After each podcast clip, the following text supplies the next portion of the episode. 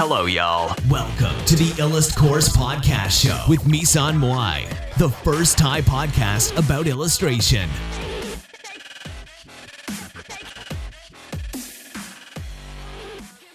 สวัสดีค่ะ วันนี้เราก็จะมาพบกับคุณก้าวนิมานเหมินนะคะ ซึ่งเป็นคนที่เก่งมากระดับหาตัวจับยากในวงการสต็อกนะคะ ซึ่งเราก็จะมาพูดคุยกับเขาว่าการที่ทำ illustration เนี่ย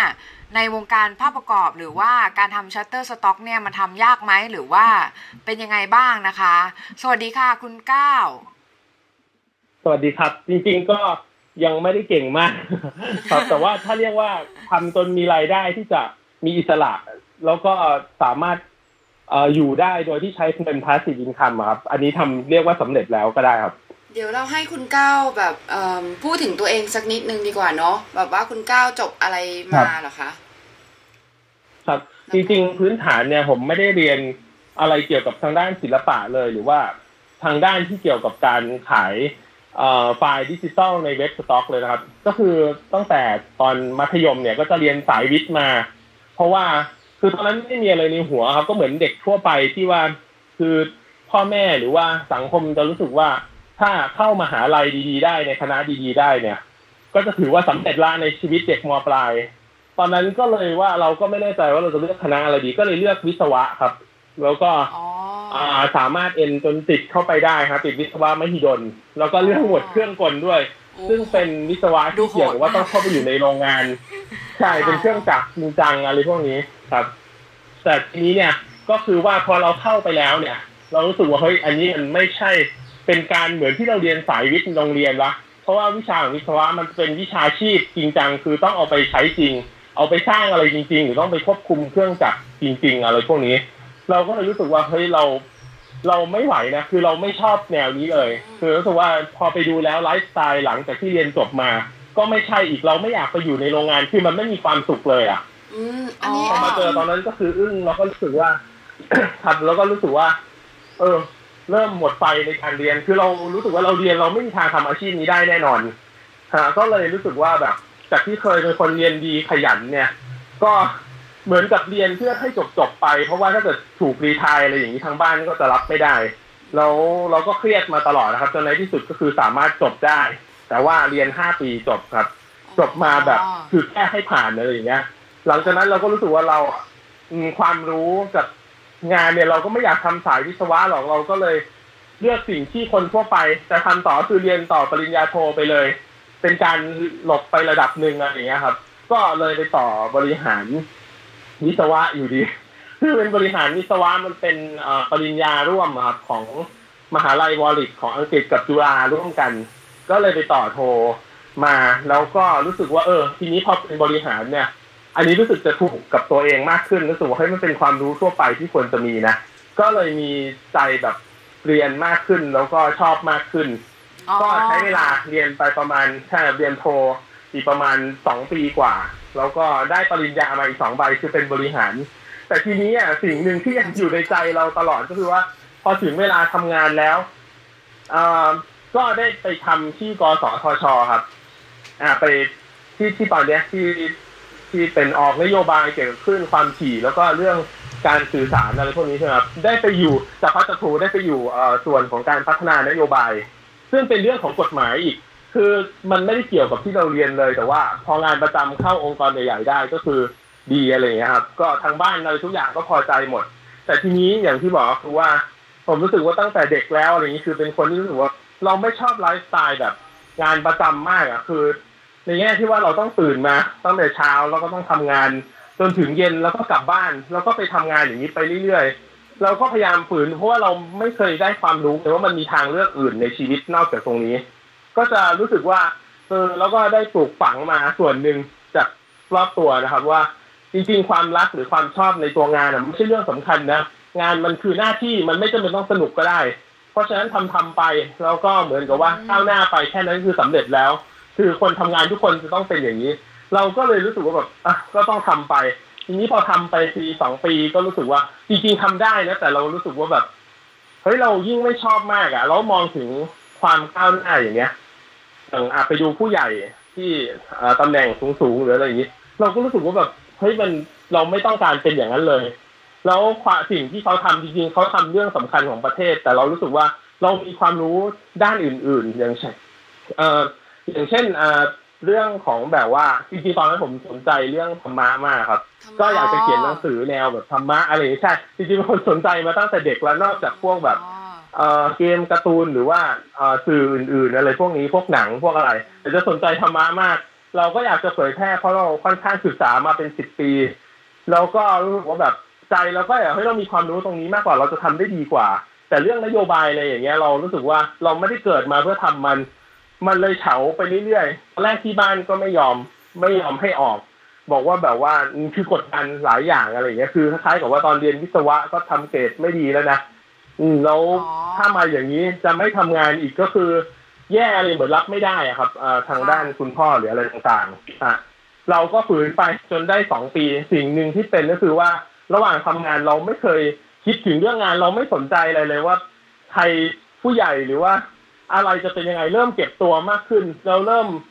เอาเวลาว่างไปเขียนหนังสือแทนตลอดเวลา จน แล้วเราก็รู้สึกว่าเราก็เขียนไม่ได้ด้วย เพราะว่างานประจำมันก็หนัก เพราะว่ามันทำวันละแปดชั่วโมงใช่ไหมครับจะมาเขียนเหมือนหัว เราก็ล้าแล้วเราก็ต้องเหนื่อยกับสภาพแวดล้อมที่ไม่ใช่ มันเลยเฉาไปเรื่อยๆแล้วแบบกลายเป็นป่วยขึ้นมาเลยป่วยเหมือนซึมไปเลยอะไรอย่างเงี้ยที่บ้านก็เหมือนสังเกตได้ว่าถึงจุดหนึ่งนี่คือ ดูแล้วไม่น่าจะไหวแล้วอะไรอย่างเงี้ยแถมแบบ ก็ไม่สบายไปตรวจก็อักเสบอะไรพวกนี้ด้วย เราก็มันแย่ขนาดที่ว่าแบบว่าเฮ้ยเหมือนแบบ อย่างนี้ไม่น่ามีชีวิตอยู่เลยนะ แต่ก็ไม่ได้ไม่ได้อยากฆ่าตัวตายแต่เป็นแค่ความรู้สึกว่าเฮ้ยเราเกิดเราต้องใช้ชีวิตอย่างนี้เหรอในสิ่งที่ไม่ใช่ ในที่สุดที่บ้านก็เลยยอมครับ ยอมรับว่า โอเค เราคงไม่ใช่อย่างนี้จริงๆแล้วเขาที่บ้านเขาก็เห็นเหมือนกันว่า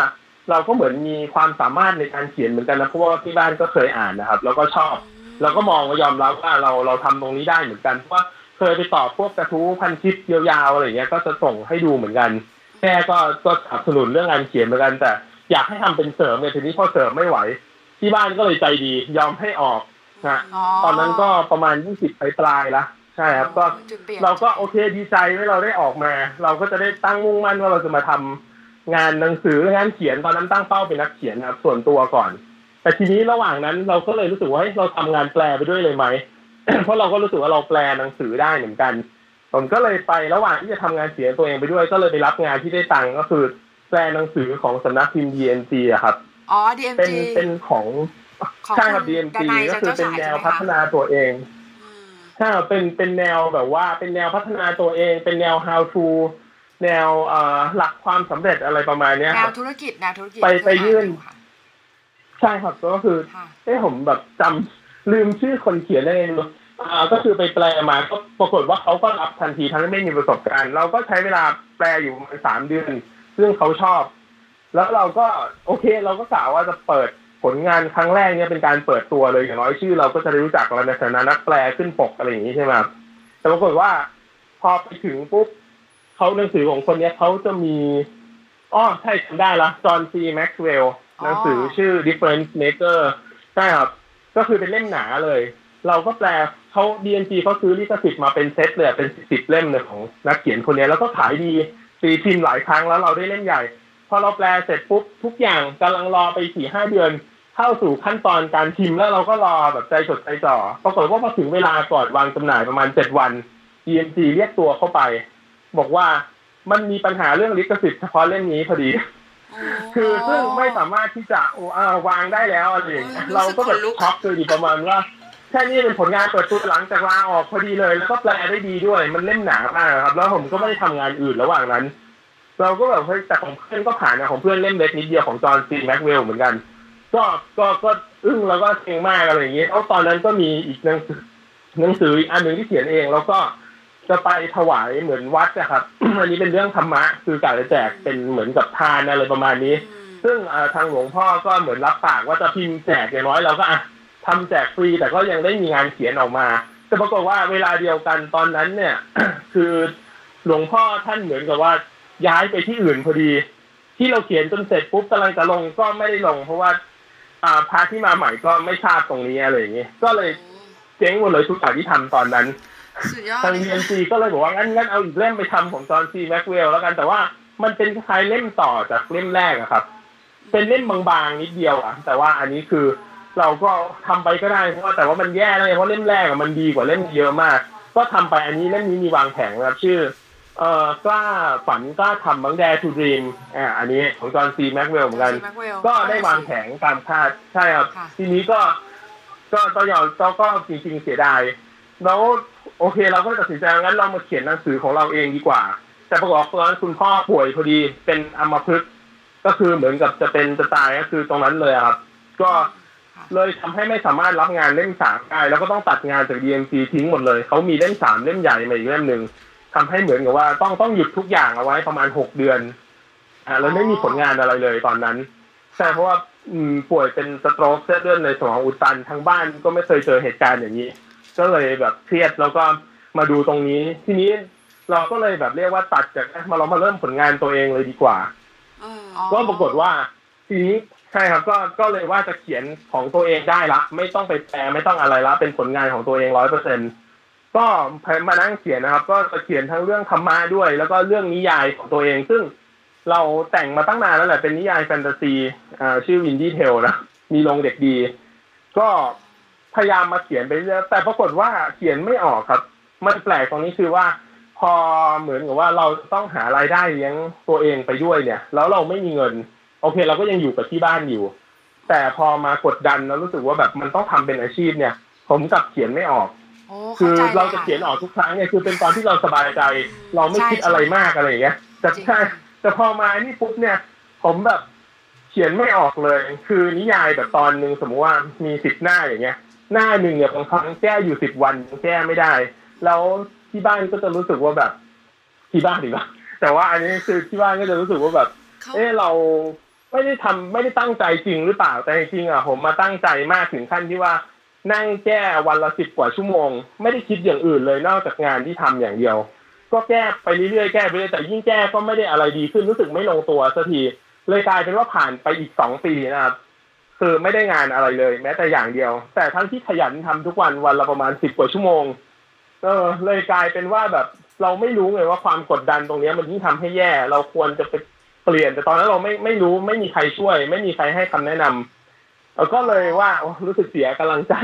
เหมือนหมดกำลังใจในหลาย ๆ เรื่องมากอะนึกว่าเราจะเป็นนักเขียนที่ดีเราก็เป็นไม่ได้สรุปเราทำอะไรสำเร็จบ้าง ตอนตอนจิตใจเริ่มแย่แบบเงียบๆนะแล้วก็พอมีวันหนึ่งตอนนั้นอายุสักยี่สิบเก้า มีคนมาแนะนำธุรกิจเครือข่าย อ่า เอ็มซาครับ ตอนนั้นกำลังดังขึ้นมาใช่ใช่มาแนะนำซึ่งเดิมทีผมก็ไม่ไม่คิดจะทำหรือก็คือไม่ชอบอะไรอย่างเงี้ยนะเมื่อก่อนเพราะว่าสมัยเรียนมหาลัยเชื่อว่าทุกคนก็เคยโดนชวนทำแอมเวย์หรือธุรกิจเครือข่ายสักตัวหนึ่งอะไรอย่างเงี้ยแล้วเราก็รู้สึกว่าเอ้ยไม่เอาอะเราไม่ต้องการจะทำอะไรอย่างนี้ แต่ว่าตอนนั้นเขาก็บอกมาอะเพื่อเป็นเพื่อนสนิทพอดีคนหนึ่งเขาบอกมาฟังแล้วเขาบอกว่าถ้าไม่สนใจไม่ต้องทำเลย เขาสัญญาว่าจะไม่พูดถึงอีกอะโอเค เราก็ไปฟัง แต่ทีนี้พอเราไปฟังปุ๊บพอดีเขาในจริงๆอะตัวธุรกิจเครือข่ายมันน่าสนใจอย่างหนึ่งตรงที่ว่าเขาจะเอาความรู้หลักความสำเร็จมามาสอนด้วย อย่างเช่นแบบอะเช่นเขาเอาหนังสือ พ่อรวยสอนลูกมามาอธิบายให้ค่ะเราเลยปิ๊งรู้สึกว่าเฮ้ยสิ่งที่ได้คือความรู้มากกว่าคือเรารู้ว่ามันมีแนวทางชีวิตอื่นด้วยอย่างเงินสี่ด้านอย่างเงี้ย เงินมันไม่ได้มาจากงานประจำหรือส่วนของ e employee อย่างเดียว เป็นลูกจ้าง อย่างเดียว มันจะมีเงินจากการทำอะเป็น S ก็คือ specialist หรือว่า self เอ่อself-employ หรือว่าแบบทำงานที่เป็นใช่ใช่ขายงานโดยตรง หรือว่าเป็นความสามารถเฉพาะเอามาขายอะไรเงี้ยครับ หรือว่ามันจะมีเอ่องานแบบ E ซึ่งเป็น passive income คือเราสร้างระบบอะไรขึ้นมาสักอย่างหนึ่งทางธุรกิจแล้วปล่อยให้ระบบนั้นมันรันไป เราก็จะได้เงินเข้ามาเรื่อยๆ หรือการแตกเป็นแฟรนไชส์ซึ่งเป็นธุรกิจใหญ่ คนเราจะรวยจริงๆก็มาจาก E แล้วก็ I ก็คือ investment ลงทุน เฮ้ยเราก็รู้สึกว่าเฮ้ยจริงๆมันก็มีทางเลือกชีวิตอื่นนี่ แล้วระบบตอนนั้นเอ็นซาผมรู้สึกว่าน่าสนใจ แล้วตอนนั้นเราก็รู้สึกว่าเราต้องมีเงินก่อนไง ถ้าเราไม่มีเงินเราจะไปทำอย่างอื่น มันก็แย่ที่ คือกลายเป็นเลี้ยงตัวเองไม่ได้แล้วยังเอาเงินให้ที่บ้านไม่ได้อีกด้วยอะไรอย่างเงี้ย ก็เลยตัดสินใจทำเพราะว่าสนใจ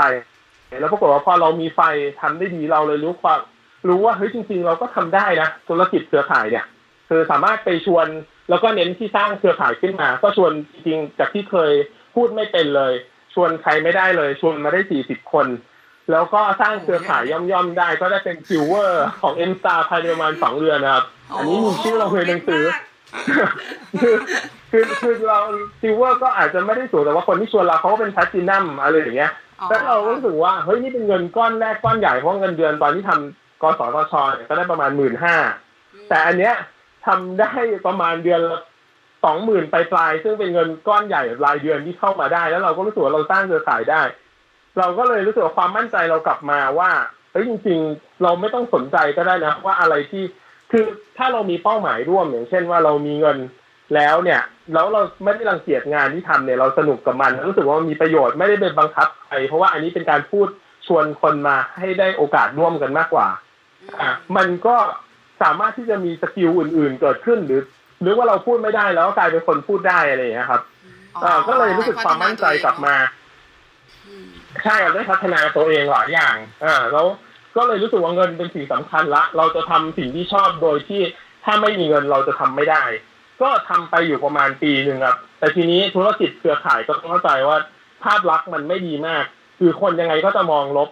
ต่อให้เราจะชวนมีเพื่อนเลิกคบไปด้วยทั้งที่เราก็บอกแล้วว่าเราแค่ เห็นว่าอันนี้ดีเป็นโอกาสที่เราสำเร็จเราก็เลยอยากจะชวนเขามา แต่บางคนก็เลิกยุ่งไปเลยอะไรอย่างเงี้ยครับแล้วก็จะมีอย่างหนึ่งคือคนอาจจะคนทั่วไปเลย แล้วก็คนไทยด้วยส่วนหนึ่งคือ จะเป็นแนวที่ตื่นเต้นแค่วันแรก ๆ อะไรอย่างเงี้ยพอผ่านไปสักสองวันก็จะลืมทั้งหมดแค่บางคนคือหลายคนจะบ่นว่าชีวิตไม่ดีนะฝืนแบบทำงานประจำทุกวันก็คือสังกะตาย คือถ้าเกิดคนรักงานประจำอะไม่เป็นไร แต่ว่าคนบางคนคือเบื่อชีวิตมาก แต่เขามาฟังเขาก็รู้สึกว่าตื่นเต้น แต่พอเขาต้องมาทำจริงๆเขาก็ไม่อยากเรียนรู้แล้วก็ไม่ทำสุดท้ายมันก็ไม่ไหวแล้ว มันก็จะเขาเรียกว่าอะไร มันก็จะพังไปตามสภาพอะครับอืมนะสุดท้ายธุรกิจก็ไปต่อไม่ได้ เพราะว่ามันมันอยู่ได้ไม่ยาว เราอะไรต่างๆ หลาย ๆ เรื่องภายในด้วยแหละ อะไรอย่างนี้แล้วผมเห็นไม่ตรงกับ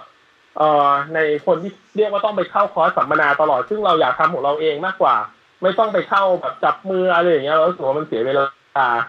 ก็สุดท้ายก็เลย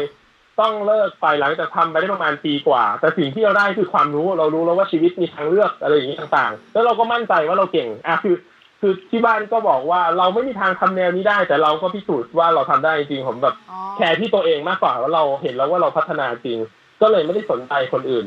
ทีนี้เราก็อะเลยกลับมาดูซิว่าเราจะทำอะไรต่อจะเขียนหนังสือต่อดีไหมก็ระหว่างที่กำลังดูดูโอกาสอยู่ แล้วก็เงินจากธุรกิจเครือข่ายยังพอเข้านะครับ ประมาณเดือนละหมื่นอ่า มันลดลงแต่ก็ยังเข้าเดือนละหมื่นเราก็มีเพื่อนคนหนึ่งมาบอกว่าเฮ้ยเห็นว่าสนใจเห็นว่าเราชอบเอากล้องดิจิตอลเล็กๆอย่างเงี้ยไปถ่ายรูปตามที่ต่างๆ คือเหมือนกับก็มักจะพกไปด้วยแล้วก็ถ่ายอะไรเล่นๆเขาบอกว่ามันสามารถเอารูปไปขายได้นะเราก็จริงเหรอมันจะมีคนซื้อเหรอหรืออะไรอย่างเงี้ยตอนนั้นเพื่อนก็เลยแปะมา ซึ่งก็เป็นเรื่องของเนี่ยแหละเว็บสต็อกโฟโต้เราก็รู้สึกตื่นเต้นแล้วเราก็เลยไปหาข้อมูลนิดนึงเราก็เลยรู้ว่าเมืองไทยเนี่ย อาจารย์สุระนวลประดิษฐ์เพิ่งเอางานนี้มาอธิบายแล้วออกหนังสือเล่มแรกพอดีเลย เป็นจังหวะตรงกันพอดีเลย เราก็เลยซื้อหนังสือมาอ่านเราก็รู้สึกว่าเฮ้ยถ้าอย่างนี้เราก็ทำได้ดีแต่ว่าดูเหมือนกับว่ากล้องมันต้องใช้กล้องราคาแบบเป็น DSLR ซึ่งเรามองว่ามันเหมือนกับต้องเป็นมืออาชีพอะไรอย่างเงี้ยแล้วเราคือถ่ายรูปไม่เป็นเลยครับ แค่เอากล้องชี้แล้วยิงเฉยๆแต่เราก็รู้สึกว่ามันเป็นโอกาสว่ะเรา คือทำไม่เป็นแต่เรารู้สึกอยู่ดีเราก็รู้สึกว่าเฮ้ยมันทำได้มันง่ายนี่หว่าก็แค่เราก็แค่ไปถ่ายรูปให้มันดูโอเคหน่อย เราก็เอามาลงขายตอนนั้นคิดแค่นั้นนะครับ ซึ่งฉีกอีกแล้ว เพราะว่าทั้งชีวิตก็ไม่ได้เคยทำอะไรอย่างนี้ ก็มีที่บ้านบอกว่า อย่าทำเพราะว่าดูเหมือนกับว่าเราไม่ได้เราไม่ได้เกิดมาเพื่อทำตรงนี้นะไม่น่าทำได้อะไรอย่างเลยครับเอาเป็นหนึ่งพอดีเป็นหวัดอ่านได้ค่ะจะไอนิดนึงครับอืม ก็ตอนนั้นก็มีเพื่อนที่เอ่อเป็นมืออาชีพเป็นตากล้องอาชีพด้วยบอกว่าทำไม่ได้หรอกเพราะว่าถ้าทำได้คนอื่นที่เป็นสายอาชีพเขาก็ทำกันมาตั้งนาน แล้วมันขายยากส่งให้ผ่านก่อนเถอะพี่อะไรอย่างนี้เขาก็บอกอย่างนี้ ผมก็ไม่สนคิดว่าทำได้ก็เลยไปขอเงินแม่อีกแล้ว ซื้อกล้องมาได้นิคอนดีห้าพันหนึ่งตอนนั้นประมาณสองหมื่นกว่าบาทรวมเลนแล้ว ก็เกือบเกือบสามหมื่นก็ขอแม่แล้วแม่ก็ใจดี ถึงแม่จะอาจจะไม่ใช่โอเค อยากให้เราไปทำงาน แต่ว่าแม่ก็ให้เงินทุกครั้งนะที่ขอเหมือนกับลงทุนกับเราหน่อยอีกนิดนึงอะไรประมาณนี้เราก็แบบเราก็ไปซื้อมาโดยที่ยังไม่เป็นใช่แล้วก็เราก็อ่าทีนี้เราก็ไปเปิดเว็บดูอะไรอย่างเงี้ยดูช anel YouTube วิธีถ่ายรูปก็ดูไปประมาณวันเดียวเองเท่านั้นเราก็ลองไปถ่ายลองก็เลยไปสมัครเว็บอ่าห้าห้าเว็บตอนนั้นอ่าก็ก็ลงรูปถ่ายแล้วก็ตกหมดเลยอย่างเว็บอย่าง Dream Time หรือว่าโฟโตเรียเนี่ย เราถ่ายมาตอนแรกเราส่งด้วยรูปคอมแพค ส่งไปยี่สิบสามสี่รูปมันตกหมดเลย ผ่านศูนย์มีแค่หนึ่งสองสามมาเอฟเว็บเดียวที่ที่ผ่านได้เอ่อสิบกว่ารูปอะครับจากยี่สิบกว่ารูปอะไรเงี้ยทีนี้เราก็นึกว่าเรามีกล้องโปรละมันต้องผ่านหมดดิเพราะว่าเราดูจากกล้องคอมแพคมาโปรมันสวยเลยไม่ต้องแต่งอะไรเลย เราจะรู้สึกว่ามันอลังเสมออะไรอย่างเงี้ยภาพมันสวยที่กล้องอะไรประมาณนี้ ก็ไปส่งเป็นถ่ายเป็นร้อยรูปเลย ส่งดิมแทมโพตเลียปรากฏว่าตกหมดเลยทั้งร้อยรูป ไม่ผ่านเลยอะไรอย่างเงี้ย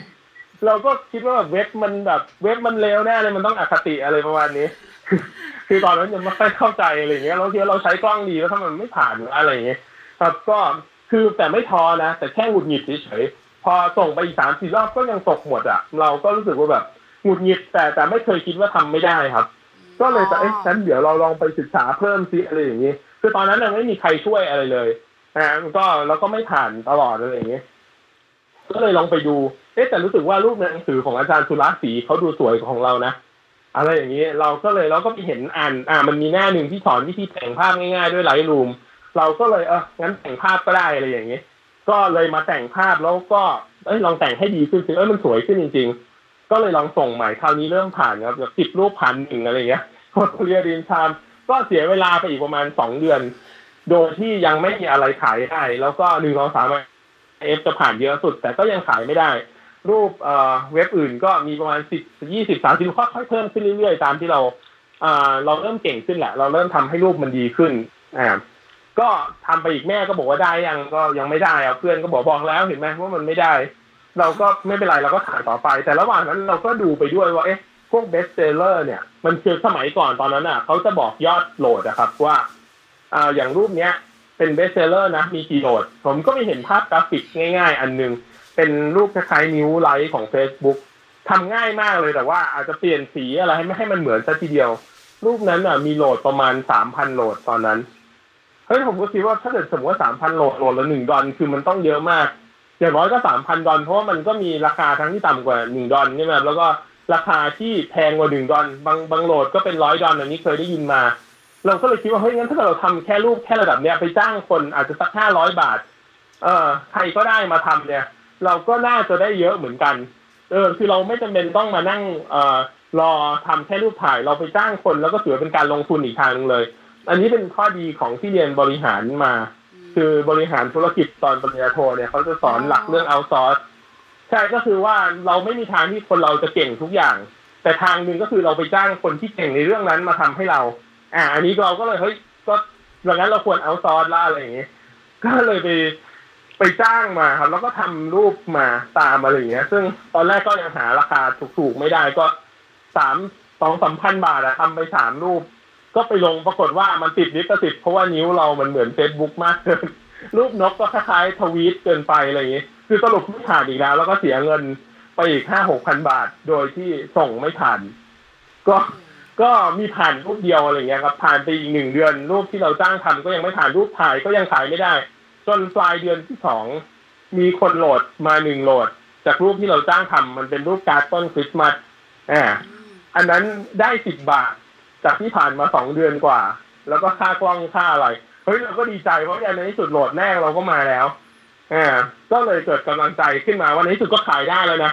เพราะตอนแรกเราผมตั้งเป้าทีละขั้นนะครับเอาให้ขายได้ตอนแรกให้ผ่านได้ก่อน ผ่านได้ทำไงก็ได้ให้ขายได้ ทีนี้พอขายได้แล้วปุ๊บเราก็เลยอะ ไปขยันถ่ายรูปต่อ เพราะว่ายังไม่มีเงินจ้างเท่าไหร่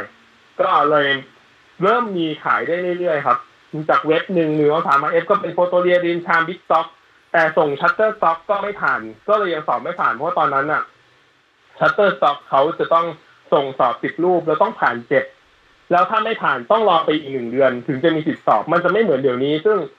ส่งไปผ่านแค่รูปเดียวก็คือได้ทำเลย แล้วก็ไม่ต้องรอ คือไม่ผ่านตอนนี้ส่งใหม่ได้ทันที แต่ตอนนั้นน่ะต้องรอไปเรื่อยๆอ่า เราก็เลยแบบ ก็ต้องรอไปอะไรเงี้ย สุดท้ายก็คือผ่านไปห้าเดือน ผมถึงค่อยผ่าน Shutterstock ครับแต่ว่าไม่ได้ผ่านด้วยรูปถ่ายนะรูปถ่ายไม่ดีพอ แต่ผ่านด้วยกราฟิกที่เราไปจ้างเขาทำจนมันผ่านนะครับประมาณนั้น เพราะว่าถือว่าเหมือนกับว่าเราก็แบบป่าเป็นสินค้าที่ดีไงให้ลูกค้า ก็ win-win ทุกฝ่ายนะเว็บก็ได้ของดี เราเองก็ได้งานดี แล้วก็ลูกค้าที่ซื้อเขาก็พอใจอะไรเงี้ย อ่า เราเลยมองเป็นลักษณะลงทุนมากกว่าอ่าทีนี้พอผ่าน Shutterstock ปุ๊บรายได้ก็จะจริงจัง คือกลายเป็นว่า Shutterstock กลุ่มสัปดาห์เนี่ยรายได้แซง Bigstock อ่าพอถึงหนึ่งเดือนเริ่มแซงทุกเว็บที่เราทำมาแล้วอะ เราก็เลยรู้สึกว่าเฮ้ยมันต้องได้ Shutterstock จริงๆเพราะเป็นเว็บที่รายได้ดีที่สุด อ่า ก็เลยเราเราก็รู้สึกว่าภาพถ่ายก็ขายได้นะแต่เราไม่รู้ทำไมใจเราชอบที่จะเห็นไอเดียของ ภาพ illustrator หรือว่าภาพการ์ตูนง่าย ๆ หรือว่าเป็นภาพออกแบบที่ไม่ยากนะแต่ว่าโหลดมาเยอะเรารู้สึกว่ามันท้าทายตรงนี้อะมันโดยส่วนตัวเป็นคนชอบกราฟิกอยู่แล้วครับ แต่ว่าทำไม่ได้เนี่ยเป็นคนวาดรูปไม่เป็น แล้วก็ไม่มีหัวในการออกแบบที่วาดทำออกมาเอง เราก็เลยอะลองดูซิว่างั้นเราจะทายตลาดได้ดีแค่ไหน ก็เลยจ้างคนออกแบบในแนวที่ว่าเออมันจะเป็นยังไงที่น่าจะขายดีก็ทำทั้งแบบคอนเซ็ปต์ต่างๆ คือความหมายอาจจะเป็น เออเป็นเป็นความหมายที่มันเหมือนกับว่า อืมตีความแล้วดูมันลึกซึ้งหรืออะไรอย่างเงี้ย อย่างเช่น อันนี้บอกไว้ภาพหนึ่งเลยที่ดัง ๆ ตอนนี้นะคนจะเป็นคนขุดเหมืองลงไปสี่คน แล้วมันจะมีคนที่ยอมแพ้อะไรเงี้ยบางคนยอมแพ้กลางทาง บางคนเออเออเหมือนเลิกตอนที่เพิ่งขุดขุดไปถึงทอง คนสุดท้ายอะขุดลงลึกสุดแล้วไม่ยอมแพ้ก็จะไปเจอเพชรรูปนี้ดังมากแล้วก็จะเจอบ่อย คนไทยก็เอาไปแชร์กันเยอะมากครับ จริงๆเป็นรูปที่ที่สำเร็จจริงจังรูปแรกเลยแหละที่ทำแนวคอนเซ็ปต์แล้วก็อ่าแล้วก็เอ่อก็จะทำหลายแนวเลยเพื่อดูอันไหนขายดีมีไอคอนอ่าตามเขาบ้าง ในแต่ว่าไอคอนเราก็จะเลือกแบบที่คนอื่นไม่ค่อยได้ทำอ่าเลือกทั้งแบบตามเขาด้วย แล้วก็แบบที่เป็นแบบใหม่ แล้วก็พอเป็นรูปถ่ายเราก็เริ่มคิดว่าเอ้ยภาพสต็อกทุกอันเนี่ย คนจะถ่ายสวยๆหมดเลย แบบจนรู้สึกว่าเอ้ยมันดูน่าเบื่อนะทำไมมีแต่ภาพแบบสวยงามอย่างเดียว เราก็เลยคิดไอเดียตลกๆว่าแบบ เอาเพื่อนมาคนหนึ่งทำท่าเหมือนไก่กำลังติดคอ แล้วกำลังจะตายเลย ประมาณนั้นลองลองรูปแนวนี้ดูบ้างดิอะไรอย่างนี้ก็ปรากฏว่าพอลงรูปแนวนี้ไปมันไม่มีคนทำขายดีเป็นร้อยโหลดเลยครับ รูปแนวตลกตลกๆเนี่ยอ๋อออ่าถ้าเกิดจริงๆคนไปค้นคำว่าแบบอาไก่ติดคอเป็นภาษาอังกฤษนะใน keyword เนี่ยจะเจอจะเจอเดี๋ยวก็เจอของผมเองแหละให้บอกตรงนี้ก็ได้อ๋อก็กลายเป็นว่าเรารู้สึกว่าไอ้แนวเฉพาะของเราอะขายดี เอ่อแล้วกราฟิกเนี่ย ผมก็เริ่มแบบเจอน้องๆ เพื่อนที่รู้จักที่อยากมีส่วนร่วมเอ่ออยากมาดูด้วยก็ก็จ้างเขาได้นักศึกษาอย่างเงี้ยเขาก็จะรับงานที่ถูกหน่อย ก็เลยแบบอ่าสามารถทำหลายแนวทั้งการ์ตูนทั้งอะไร แล้วก็เราก็เริ่มเห็นว่าเฮ้ยแนวที่เราขายดีคือบางทีก็เป็นแนวการ์ตูนนะการ์ตูนแบบการ์ตูนญี่ปุ่นก็ได้นะครับเห็นคนไทยวาดเยอะแต่ไม่ได้ขายเนี่ย เออก็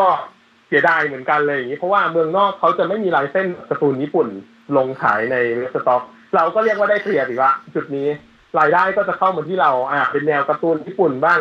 เป็นแนวคอนเซปต์ icon background อะไรเงี้ย แล้วพอรายได้มันเริ่มเยอะขึ้น เราก็ลองคิดว่าเล่นว่าในเมื่อ passive income จะได้ มันต้องมีคอนเทนต์เยอะ อ่าเราก็ติด search ให้ได้เยอะๆแล้วรูปเราที่เห็นเนี่ยพอมันเริ่มคอนเทนต์เยอะแล้ว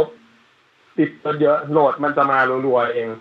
อ่าแล้วคือรายได้ยังไม่คุ้มทุนเนี่ยไม่เป็นไร แต่เราเห็น เราต้องมองถึงอนาคตแต่เราไม่มองว่าตอนนี้มันได้น้อย แต่ว่าเราต้องมองว่าอีกปีหนึ่งข้างหน้ารายได้มันจะเยอะไหมคือเหมือนต้องอยู่ด้วยวิสัยทัศน์แล้วถ้าคนมาทำสต็อกแล้วเลิกส่วนใหญ่เพราะว่าเขาได้เงินตรงนี้มันน้อยเฉพาะหน้า แต่จริงๆรายได้สต็อกอะมันจะค่อยๆไต่ไปเรื่อยๆมันจะเป็นเงินมั่นคงระยะยาวมากกว่าที่จะเอาให้ได้เยอะๆภายในปีเดียว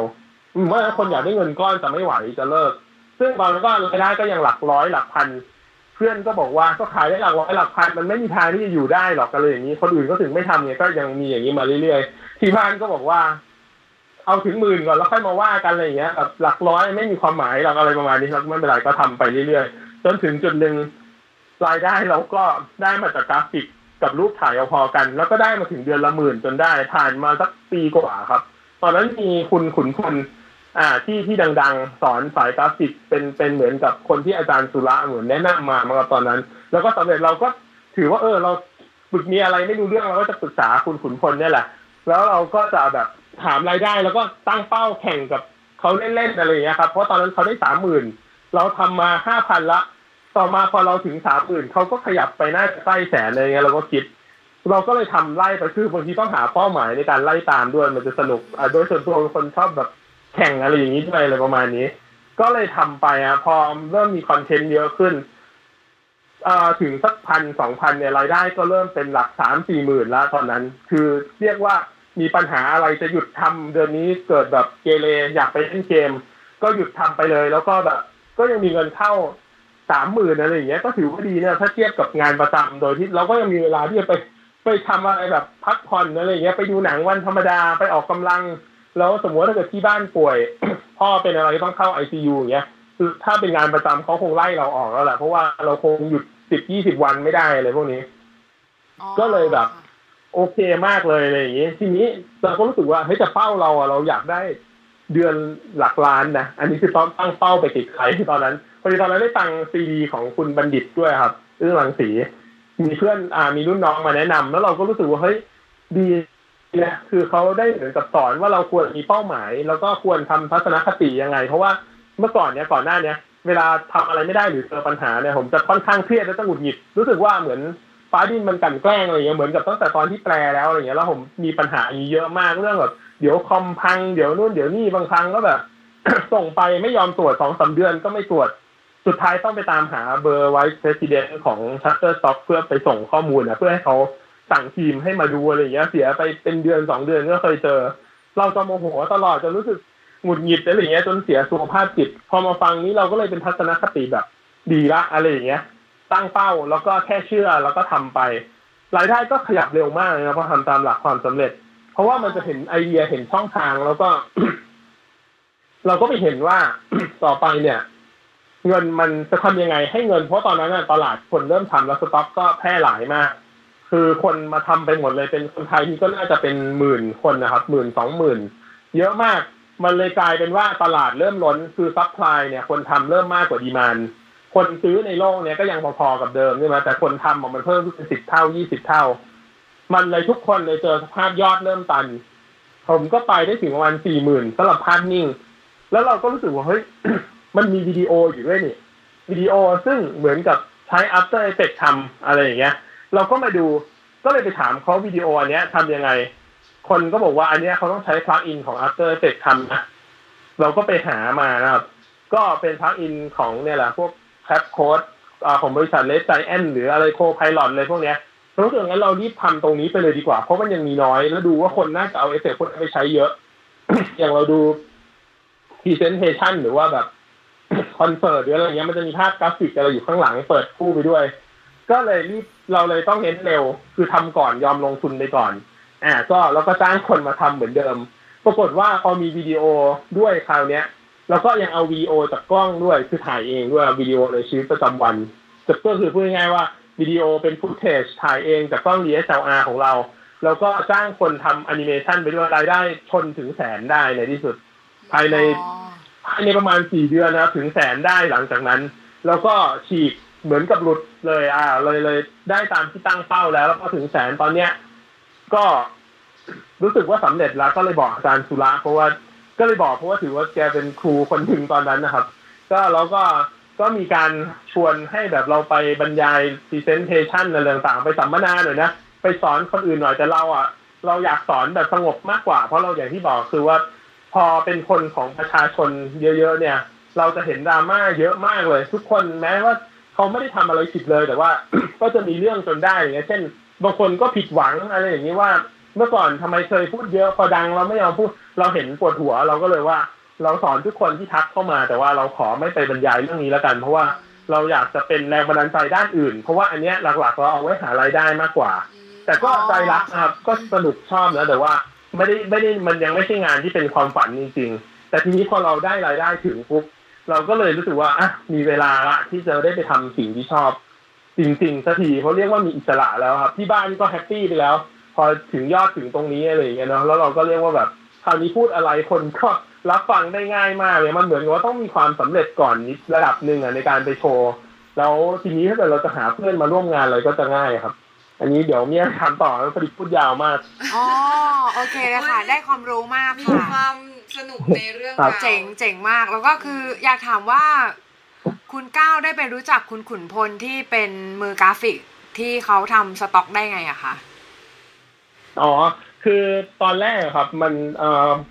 ในนอกจากหนังสือของอาจารย์สุระแล้วเนี่ยอาจารย์สุระจะตั้งเว็บบอร์ด ชื่อว่า Stock Photo Thailand มั้งไม่แน่ใจ แล้วในนั้นนะอ่าก็จะมีคนรุ่นแรกๆอะที่ทำกัน แล้วก็ผมก็เห็นว่าคุณขุนพลทำด้านกราฟิกในนั้น แล้วก็ดูใจดีอยู่ชอบเปิดกระทู้ตอบคนอะไรอย่างเงี้ยผมก็เลยเคยไปถาม พอไปถามปุ๊บแล้วตอนนั้นติดปัญหาแล้วอ่าคุณขุนพลก็ช่วย ก็หลังจากนั้นมีปัญหาอะไรก็เลยถามเป็นการภายในจนกระทั่งถึงถามรายได้ว่าได้เท่าไหร่ ด้วยนะตอนนั้นแล้วคุณขุนพลก็ใจดีตอบมาตลอดเลย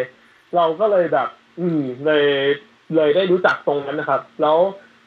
หลังจากคุณขุนพลปุ๊บ พอเริ่มมี Facebook เพจเกิดขึ้น อ่า มีกลุ่มดังๆของสองกลุ่ม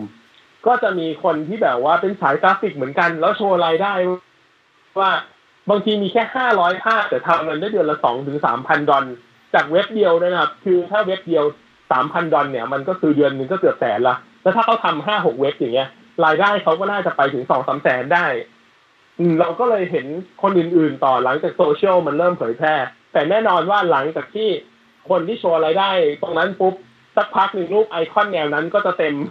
เต็มเว็บไปเลยอย่างเงี้ย จนในที่สุดเขาก็จะไม่เปิดเผยตัวกัน เพราะว่าจะมีอย่างหนึ่งคือจะถูกลอกเร็วมาก มันก็อย่างเงี้ยถ้าเกิดอะไรที่เป็นออนไลน์ แล้วก็เป็นแบบข้อมูลเผยแพร่เนี่ย อืม พอรั่วไปถึงกันแล้ว อันนี้ก็เป็นธรรมชาติของธุรกิจนะครับ มันก็จะต้องมีการเบนช์มาร์กเอาเป็นแบบแล้วก็ตามอะไรเงี้ย เพราะฉะนั้น หลายๆ คนก็เลยเก็บเป็นความลับตอนหลังก็เลยไม่ไม่เผยแพร่ทุกคนก็ไปอยู่เงียบๆกันหมดอะไรอย่างเงี้ยครับ ส่วนคุณขุนพลก็เดี๋ยวนี้ก็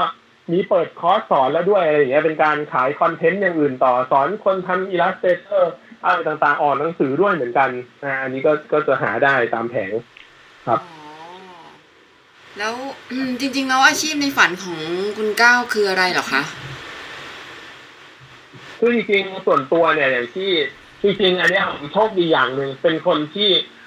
ตั้งแต่เด็กแล้วเนี่ย เราจะเหมือนรู้ตัวว่าเราชอบอะไรมากๆคล้ายๆจะเรียกว่าบอลทูบีก็ได้ครับ เหมือนรู้ว่าเราเราเกิดมาเพราะเพื่ออยากทำอะไร แต่ตอนนั้นน่ะมันไม่มีหนังสือแนวที่จะแบบ แนะแนวหรือว่าชี้แนวทางว่าคนประสบความสำเร็จต้องทำอะไรแล้วอย่างที่บอกคือ ยิ่งประมาณสักสิบปีก่อนสมมติ เราจะไม่มีใคร คืออย่างที่บอกคือมันจะมีแต่งานประจำอย่างเดียว เราจะไม่รู้สึกว่าใช้ชีวิตแบบอื่น เราจะอยู่รอดได้หรือว่าจะสำเร็จอะไรอย่างเงี้ยก็คือผมมาอยากชอบพวกเอ่อเรื่องของแบบการ์ตูนคือตอนเด็กก็จะชอบวาดนะแต่วาดไม่เก่งวาดเป็นคนเป็นเส้นๆอย่างเดียว แต่จะวาดเป็นเนื้อเรื่องขึ้นมาได้เป็นเล่มๆเลยประมาณนี้ครับแล้วก็ชอบเขียนนิยายในขณะเดียวกันก็ชอบเรื่องธรรมะ ก็จะเขียนทั้งนิยาย แล้วก็เขียนทั้งอะไรที่เป็นตอบปัญหาธรรมะ สาระเรื่องชีวิตอะไรพวกนี้จะเขียนตอบกระทู้มาเรื่อยๆ จนคนจะรู้จักชื่อแบบเก้าสองเจ็ดนะเพราะว่าอันนี้เป็นชื่อแรกฉายาแรกที่ใช้อะอืมแต่ว่าเราไม่มีช่องทางเลยว่าเราทำยังไงเราก็อยากจะออกหนังสือเองแต่ที่บอกคือ ถ้าเราออกตอนนั้นแล้วมันยังขายไม่ได้ เราแล้วเราเขียนไม่ออกด้วยเราเจอปัญหามาสองปี เออ ทีนี้พอเราเริ่มมีเงินหลักหลายๆหมื่นจนถึงแตะหลักแสนได้เนี่ย เราก็รู้สึกว่าเฮ้ยเรากลับไปทำดีกว่าเราไม่ต้องกังวลเรื่องเงินแล้วนี่ ก็กลับไปเขียนนิยายต่อ ปรากฏว่าไอ้นิยายที่เขียนมาแบบตอนหนึ่งสองปีเป็นปีเลยนะบางตอนนี่เป็นปีนึงก็ยังแก้อยู่ กลับมาเขียนได้แค่สัปดาห์เดียวแก้ได้ดีกว่าไอ้ทั้งปีทั้งสองปีที่ทำมาเลย กลายเป็นแบบเฮ้ยเราก็รู้สึกว่าเฮ้ยมันสำคัญมากเลยนะที่ว่าจริงๆแล้วความสบายใจมันมีผลบวกต่อความคิดสร้างสรรค์อ่าแบบคือเราไปฟังโน้ตอุดมด้วยครับคุณโน้ตอุดมพูดในใน YouTube c h anel หนึ่งมั้งที่บอกว่า ถ้าสมมุติว่าทำงานแนวเนี้ย แนวสร้างสรรค์หรือว่าแนวศิลปะหรืออะไรก็ตาม แล้วมันตันหรือคิดไม่ออกแล้วเริ่มเครียดเนี่ยให้หยุดไปเลยแล้วไปทำอย่างอื่นอ่าแล้วค่อยกลับมาทำใหม่ทีหลัง นี่คือทางแก้ที่ดีที่สุด แต่เราไม่รู้ไงเออเราก็เพิ่งมาฟัง แล้วเราก็รู้สึกว่าเอ้ยมันจริงนะแล้วก็เจอหนังสืออีกอันหนึ่งชื่อว่าขโมยอย่างศิลปินอ่าอันนี้หนังสือดังผมยกให้เป็นหนังสือดีสุดของปีสองศูนย์หนึ่งหกเลยก็ได้ เขาจะบอกหลักทุกอย่างเลยแหละ ในการที่จะทำงานสร้างสรรค์ยังไง ซึ่งก็สุดท้ายก็สรุปตรงกันว่า เราไม่ควรเครียดเวลาทำงานเลยถ้าเครียดไปหาอย่างอื่นเลย อ่านั่นแหละ แต่ตอนนั้นเราเราขยันไงเราแบบ เราเครียดเราทำไม่ได้เรายิ่งไปแบบทู่ซีไปนั่งจมกับมันไปเรื่อยๆอะสิบยี่สิบชั่วโมงก็ไม่ช่วยยิ่งแย่พอมาตอนนี้กลายเป็นทุกอย่างพวกนี้ดีขึ้นหมดเลย ก็เลยเริ่มทำหลายอย่างพร้อมกัน คือทำทั้งนิยายไปด้วยอ่อทำช anel YouTube ไปด้วยเลย ก็คือตอนเด็กก็ชอบเล่นเกมด้วยก็รู้สึกว่า เราชอบเล่นเราอัดให้คนดู เราก็ทำไปเลย ซึ่งก็ประสบความสำเร็จได้เร็วเหมือนกันนะพอทำที่ใจรักก็สบายมันเร็ว แล้วก็ช่องสาระก็ทำมาด้วยเหมือนกันอีกช่องหนึ่งอ่าแบบ อันนี้ก็ก็เลยมีสองช่อง แล้วแต่ทีนี้คือว่านั่นแหละก็ต้องแบ่งเวลาให้ดีเพราะว่าคือถ้านั่งแต่หน้าจออย่างเดียวสุขภาพก็จะเสียก็เลยเป็นออฟฟิศซินโดรมไปด้วย แต่ทีนี้คือประเด็นก็คือว่าเราก็สามารถทำงานที่ใจรักและเพิ่มขึ้นไปเรื่อยทั้งเขียนหนังสือ เขียนแบบไม่ต้องเร่งด้วยอะไรเงี้ยครับแล้วก็ทำช anel YouTube แล้วก็ในที่สุดก็มาทำการ์ตูนอ่าเออเพราะเรารู้สึกว่าพอเราเขียนนิยายไปถึงช่วงหนึ่งเรารู้สึกว่าจริง ๆ แล้วเราคิดภาพนิยายเนี่ยเอ้ยคิดเรื่องนิยายเนี่ย มันเป็นภาพหมดเลย แล้วเราต้องมานั่งแปลงเป็นตัวอักษร แล้วเรารู้สึกว่าแบบเฮ้ยเป็นตัวอักษรมันไม่สามารถสื่อได้จริงแต่เมื่อก่อนเนี่ยจะไม่กล้าทำเป็นการ์ตูนจะไม่นึกถึงเลยเพราะว่ามันต้องลงทุนไงมันต้องจ้างคนมาวาดเพราะเราวาดไม่เป็น อืมอะไรอย่างนี้ แต่ทีนี้พอมาดูจริงๆเรามีเงินแล้วอะไรอย่างเงี้ยเราก็ฟังคุณบัณฑิตเขาก็บอกว่า บางทีอย่ายึดติดกับคำนิยามตัวเอง เช่นว่าถ้าคุณเป็นนักเขียนคุณจะต้องเป็นนักเขียนไปเรื่อยๆ ไม่ใช่วันหนึ่งเมื่อโลกมันเปลี่ยนไปให้หาดีๆว่าจริงๆแล้วต้องการอะไร ผมก็มาดูแล้วจริงๆผมก็ไม่ยึดติดกับความเป็นนักเขียนนะคือแต่เราอยากสื่อสิ่งที่เราต้องการให้โลกรู้มากกว่า เพราะฉะนั้นถ้าสื่อไหนมันดี มันมีภาพด้วยมันก็น่าจะนิยมกว่าเขียนอะไรอย่างเงี้ย ก็เลยไม่ได้ยึดติดแล้ว ก็เลยคิดว่าเอออย่างการที่เราทำสต็อกอย่างเงี้ยลืมบอกไปว่าเว็บสต็อกอีกทางหนึ่งคือ ตอนที่คนไทยเริ่มไป fight กันในเว็บหลัก เราก็หาช่องทางเว็บอื่น เช่น Creative Market อันนี้ก็เป็นไม่ใช่เรื่องสต็อกละแต่เป็นเรื่องของการเปิดร้านค้าออนไลน์ เพื่อเอางานเราไปขายได้ ได้ส่วนแบ่งเยอะเจ็ดสิบเปอร์เซ็นต์มีเว็บ Pond5ให้ส่วนแบ่งห้าสิบเปอร์เซ็นต์ตั้งราคาเองได้ เว็บ Videoblocks เอาวิดีโอไปขายได้ส่วนแบ่งร้อยเปอร์เซ็นต์เลยเขาหักแค่ค่าธรรมเนียมอย่างเดียว ก็ก็จะมีแต่โหลดห้าสิบดอลกับโหลดร้อยเก้าสิบเก้าดอลซึ่งได้เงินเป็นกอบเป็นกำอ่า ตรงนี้อันนี้คนทำสต็อกอาจจะยังไม่รู้จะไปทำแต่เว็บอื่นๆ ซึ่งส่วนแบ่งน้อยอะไรเงี้ยอ่าก็ก็ก็คือว่าเราก็เลยจากเว็บที่ทำพวกนี้เราก็เลยรู้สึกว่าจริงๆคอนเทนต์ที่คนนิยมในโลกอะมันก็มีทั้งรูปถ่ายกราฟิกก็ได้นะวิดีโอก็ได้แล้วทำไมเราจะต้องยึดติดกับอักษรอย่างเดียว อะผมก็เลยเนี่ยเริ่มมาทำการ์ตูนแล้วก็ทำอยู่ตอนนี้แล้วประกอบกับว่าพอมีเวลาว่าง เราก็เริ่มออกไปดูหนังมากขึ้นอะกลางวันอะไรอย่างเงี้ยเราก็ชอบดูดูหนังไทยอะไรแล้วเราก็รู้สึกว่า เออเช่นคนไทยนิยมหนังเนี่ย ก็จะนิยมแบบแนวหนังตลกนะแล้วก็หนังความรักอะไรอย่างเงี้ยหนังแบบแนววายพวกพวกแบบรักเช่นเดียวกันแนวเพลอะไรอย่างเงี้ยใช่แล้วเราก็คือก็เลยอ่านคือจริงๆอะโดยส่วนตัวไม่ได้ ไม่ได้เป็นแต่ว่าเราสนใจว่าเอออยากรู้ว่ามันเป็นยังไงอะไรอย่างเงี้ย เราก็เลยไปนั่งดูหลายเรื่องอย่างหนังเออเป็นแนว ซึ่งก็คงคงรู้กันว่าเป็นแนวไหนแต่ผมไปดูแล้วผมก็รู้สึกว่ามันรู้สึกว่าเฮ้ยทำไมทำแต่แนวนี้วะอะไรอย่างเงี้ยเราคิดว่าถ้าเกิดเราสร้างเนื้อเรื่องอะไรขึ้นมา ที่มันมีอะไรที่แตกต่างแล้วก็ได้เล่าในมุมของเรา เพราะเราก็ค่อนข้าง โอเคนะเราเชื่อว่าสิ่งที่เราถ่ายทอดมันน่าจะให้อะไรดีๆ มากกว่าแค่ตลกหรือแค่ฟินอย่างเดียวอะไรอย่างเงี้ย มันก็น่าจะดีด้วยอะไรอย่างนี้ แล้วก็ผมมองว่าแบบพอดีอาจจะเป็นคนที่อยู่โลกส่วนตัวเยอะ แล้วก็บางทียังไม่ค่อยมีแฟนนะก็เลยรู้สึกว่าบางทีงานศิลปะหรืองานนิยายอะไรพวกนี้งานเขียน มันสามารถเหมือนกับปลดปล่อยระบายเรื่องทางนี้ได้ทำให้มันรู้สึกแบบเออมันเหมือนเติมเต็มเข้าไปได้อะเราก็เลยรู้สึกเฮ้ยทางเนี้ยมันคือใช่มากเลยนะ เหมือนเราเกิดมาเพื่อคือยังไม่ได้มีผลงานแบบขนาดนั้น หรือยังไม่ได้ดังยังไม่ได้อะไรแต่ว่า พอเราทำแล้วเรามีความสุขมากเลยอ่าแล้วตอนนี้คือไปเจอหนังสือพลังพิเศษของคนธรรมดาพอดี ซึ่งเขาบอกว่าความของ The Big Matter ครับ คนเขียนชื่ออลิอะซาไรเบธนะคิวเบิร์ตจำไม่ได้ละ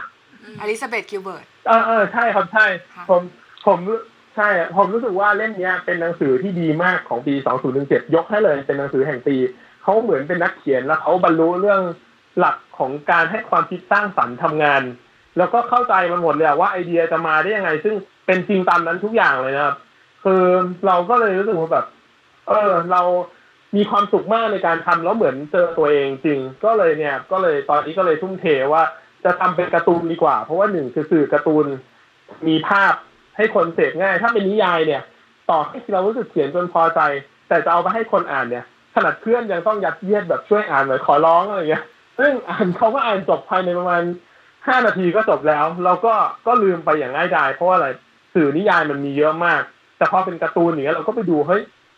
คนการ์ตูนเนี่ยต่อให้เป็นคนไม่ต้องชอบอ่านหนังสือก็อ่านได้นะเพราะมันสนุกมันเห็นภาพ อย่างลายเว็บตูนอย่างเงี้ยคนอ่านเยอะมากหรือเว็บอื่นๆ เราก็เลยเอองั้นเราทำการ์ตูนไปเลย เพราะว่ามันก็ตรงกับรู้สึกว่าเป็นสื่อที่มีประสิทธิภาพดีอะไรประมาณเนี้ยครับอ๋อนะค่ะอันนี้มีคำถามเพิ่มถามได้เลยครับมีในค่ะดีเทมีลก็คือ เวลาที่ครับคุณก้าวทำพวกสต็อก หรือว่าทำพวกอะไรพวกเนี้ยค่ะ คือได้ครับคำนึงถึงเทรนด์ไหมคะ หรือว่าคำนึงถึงการที่คนจะแบบ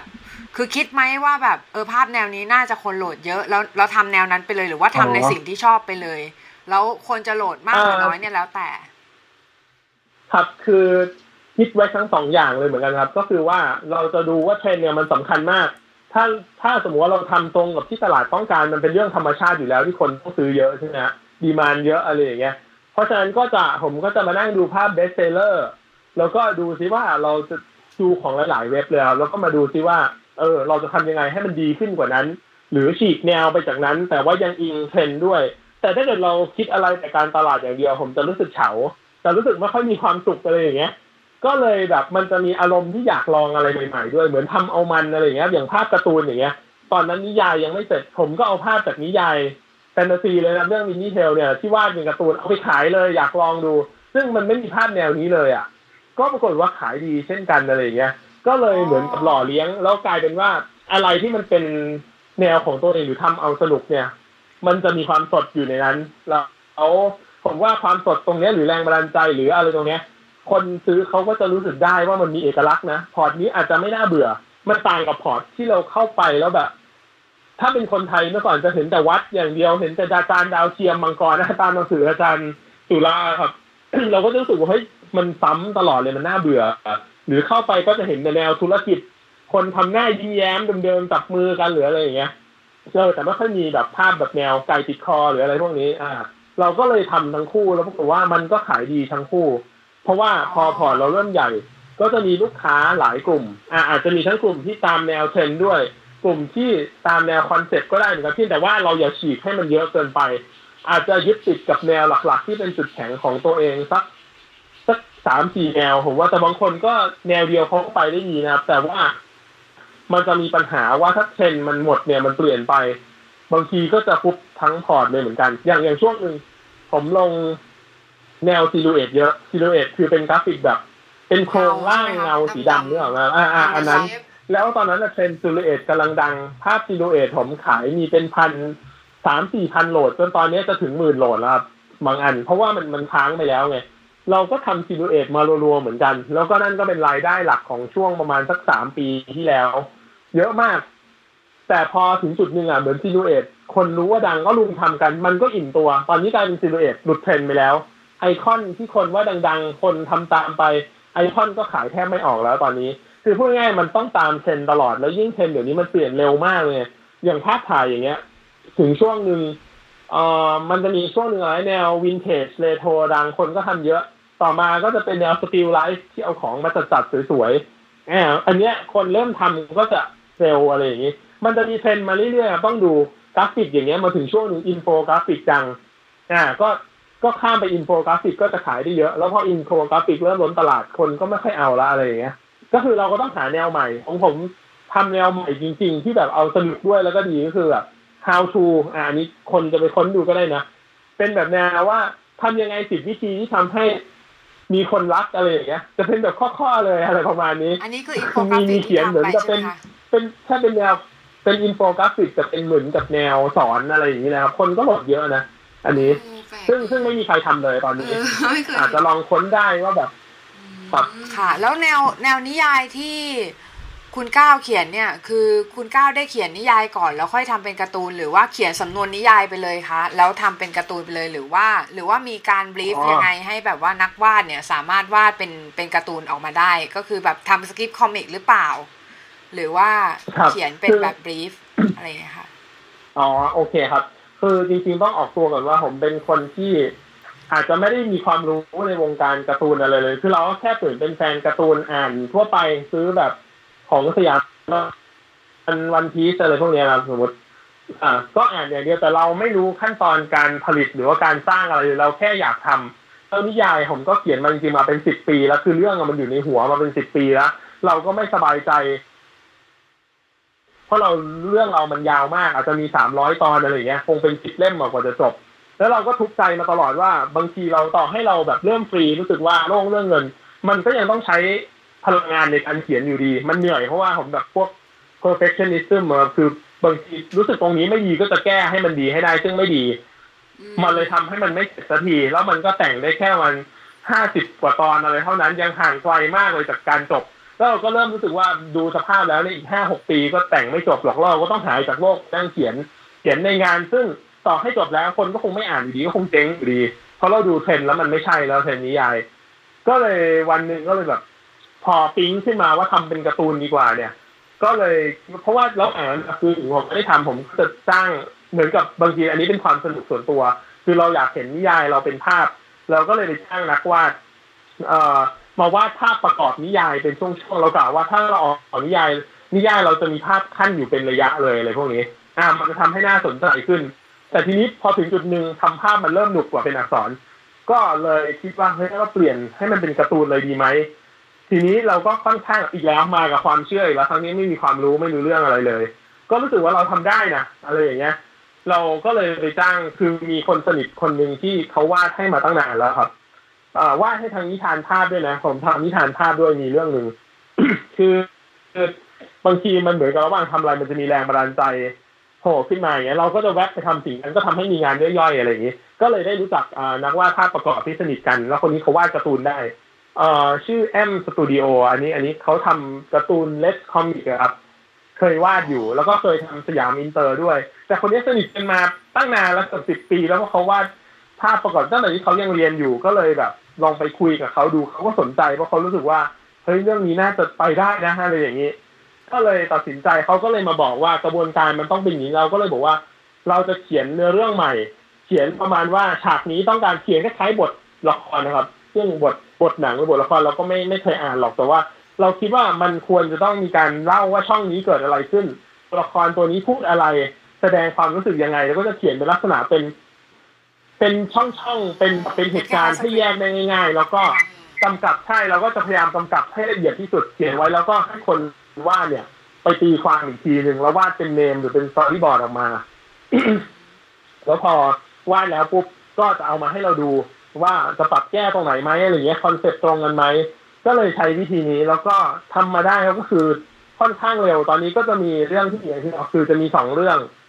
เรื่องแรกก็คือ Love Unlimited อ่ารักนี้ไม่มีผิดซึ่งเป็นเนี่ยแนวที่มีความวายอยู่ อันนี้คือมันเกิดแรงบันดาลใจเป็นเนื้อเรื่องในหัวเลยครับหลังจากดูหนังไทยกับซีรีส์ไทยมาเยอะเรารู้สึกว่าแล้วก็มีความขัดใจอยู่แล้วก็จากนั้นแล้วก็เราสร้างเรื่องของตัวเองขึ้นมาเลยอะไรประมาณนี้ ก็ก็เลยทำตรงนี้ตอนนี้ก็มีขายในเพจแล้วครับทำไปได้สามตอนละ อ่า เป็นหน้าสีทุกหน้าแล้วก็แบบเอ่อเรื่องยาวน่าจะมีถึงมีสิบถึงร้อยตอน เพราะว่าผมจะแบบ จะชอบคิดเนื้อเรื่องตั้งแต่ต้นไปจนถึงจบเลย หลักในการทำการ์ตูนคือบางครั้งแบบ ต้องมีเรื่องในหัวให้จบก่อนระดับหนึ่งแล้วก็ค่อยมันถึงจะต่อได้อะไรอย่างเงี้ยครับ อืม แล้วก็ก็เลยกำลังทำไปเรื่อยๆตอนนี้เราก็คิดว่าเอ่อจะจ้างผู้ช่วยมาด้วย เพื่อให้งานมันเร็วขึ้น เพราะว่าพอคนวาดคนเดียวก็จะมีงานหนักมากว่าแถมเป็นสีอีกอะไรอย่างเงี้ย เออจะไม่ไหว ก็เลยว่าเดี๋ยวจะมีผู้ช่วยหนึ่งคนมาช่วยวาดฉาก มาช่วยในการวาดตัวประกอบ แล้วก็ช่วยลงสีอะไรประมาณนี้ แล้วก็พออ่ารัก Love Unlimited จบสักหนึ่งซีซั่นซึ่งน่าจะประมาณสิบตอนแรกครับ ผมเขียนเนื้อเรื่องไปจนจบแล้วแหละ ก็จะอาจอาจจะจบสักสองซีซั่นผมก็จะทำอินดีเทลเป็นการ์ตูนแฟนตาซีคู่ไปด้วยอีกเรื่องหนึงเลย แล้วก็คง อ่า อันนี้คือวงการการ์ตูนไทยเนี่ยต้องยอมรับเลยว่า อยู่ยากมากกำไรถ้าจะขายในไทยนี่คง คงยากค่ะอันนี้ เดี๋ยวค่อยพูดตรงนี้ต่ออะไรเงี้ยตอนนี้มีอะไรถามไหมครับ ถามค่ะค่ะอยากทราบว่าคตรัอบนนี้ค่ะรายได้ช่องทางรายได้ของคุณก้าวดูจะเยอะเนื้อะแบบหมายถึงว่ามีหลายช่องทางอะค่ะ ตอนนี้มันมีกี่ช่องทางครับบ้างอะคะที่เราได้รายได้จริงครับ ตอนนี้ช่องทางหลักๆเลยก็คือ มาจากเว็บสต็อกอ่า photo stock กราฟิกอะไรเงี้ยซึ่งขายรูปวิดีโอกราฟิกนะครับอ่า แล้วก็เว็บนอก stock photo ก็คือเว็บอย่าง Creative Market ซึ่งเป็นกึ่งๆร้านค้าออนไลน์ๆอืมแล้วก็เว็บอื่นๆอะตรงนี้คือรายได้หลักทางหนึ่งตอนนี้สิ่งที่ผมคิดจะทำก็คือจะเปิดเว็บส่วนตัวเลยขายคอนเทนต์ของตัวเองโดยตรง ซึ่งมีเป็นหมื่นชิ้นแล้วถ้านับ แล้วก็กะจะเอาเพื่อนดีไซเนอร์ที่รู้จัก อย่างมีคนหนึ่งชื่อปุ่มปิ๋มเขาก็ชอบวาดการ์ตูน ใช่อะอันนี้อันนี้ คุณมุ้ยนี่น่าจะรู้จักดี สนิทกันเขาก็บอกว่าเดี๋ยวเขาจะเอามาลงเว็บส่วนตัวที่ผมกำลังสร้างอยู่ ซึ่งจะมีระบบเหมือนสต็อกทุกอย่าง แต่เราจะเน้นเป็นที่ขายคอนเทนต์หลักของเราโดยตรงเลย โดยที่ไม่ต้องโดนหักส่วนแบ่งไปนะ ตั้งราคาได้เองแล้วก็จะโปรโมทมันด้วย Pinterest หรือด้วยอะไรก็ตาม อาจจะทำการตลาด Facebook สร้าง Facebook Page มาเป็นหน้าร้านขึ้นมาอีก แล้วก็มันเหมือนกับเป็นเพราะว่าอันนี้มันเป็นการลงทุนครั้งเดียวนะเหมือนไปซื้อ source code มา แล้วก็ให้โปรแกรมเมอร์มาปรับจนมันเป็นเว็บได้หมดเลยอะไรเงี้ย อืม สร้างระบบอะไรต่างๆ แล้วจะเอาดีไซเนอร์ที่สนิทเนี่ย เอางานมาขายที่นี่ได้เลย แล้วก็ให้ส่วนแบ่งเยอะกว่าเว็บสต็อกอื่นๆ ซึ่งค่อนข้างจะให้น้อยมากนะครับ เว็บอื่นๆอ่าแล้วเราก็นี่นี่จะเป็นช่องทางหลักของรายได้อีกทางหนึ่งเลยในอนาคต อ่า แล้วนี่คือทางที่สองอ่าหนึ่งไม่หนึ่งคือเว็บสต็อกสองเว็บร้านออนไลน์เดี๋ยวสามก็คือเว็บของตัวเอง สี่ YouTube YouTube นี่ได้เป็นจริงเป็นจังยังไม่ได้ มันต้องมีวิวเยอะ ซึ่งยอมรับว่าเหนื่อย ต้องใช้พลังงานเยอะในการทำก็เลยทำเป็นเหมือนรายได้เล่นๆมากกว่า ครับแล้วมันมีช่วงที่ว่า YouTube โฆษณาเสียบางทีก็ทำฟรีไปต้องทำใจ อันนี้นะครับ ก็แล้วก็อีกทางหนึ่งตอนนี้ก็แค่รายได้จากตรงนั้นก็ทำให้เรามีอิสระภาพระดับหนึ่งแล้ว ก็คิดว่าจะทำอ่อการ์ตูนตรงนี้ ซึ่งการ์ตูนเนี่ยอย่างที่บอก คือพอเป็นการ์ตูนขายในไทย มันคงรายได้คงน้อยเอ่อเดี๋ยวค่อยอธิบายต่อว่ามันจะน้อยเพราะอะไรถ้าอยากถามตรงนี้ครับแต่ว่าผมกะจะแปลเป็นภาษาต่างประเทศด้วย แล้วขายผ่านช่องทางตัวเอง แล้วโฆษณาไปที่ลูกค้าทั่วโลกเพราะว่าประเทศอื่นอะเขายอมเสียเงินกับคอนเทนต์พวกนี้ เพราะว่าเขารู้ว่ามันไม่ได้ดูฟรีเขาอย่างประเทศโซนยุโรปหรืออเมริกาอย่างเงี้ย จะยอมเสีย น่าจะได้ตลาดต่างประเทศแล้วยังได้เผยแพร่งานไปเมืองนอกด้วย เพราะว่าเราคิดว่า จริงๆคนไทยเนี่ย มีหลักการอะไรดีๆเยอะนะในเรื่องชีวิตเนี่ย เราไม่ต้องอายญี่ปุ่น ไม่ต้องอายอเมริกาหรืออะไรเลย ถ้ามีเนื้อเรื่องดีๆผมว่าเมืองนอกเขาก็สนใจ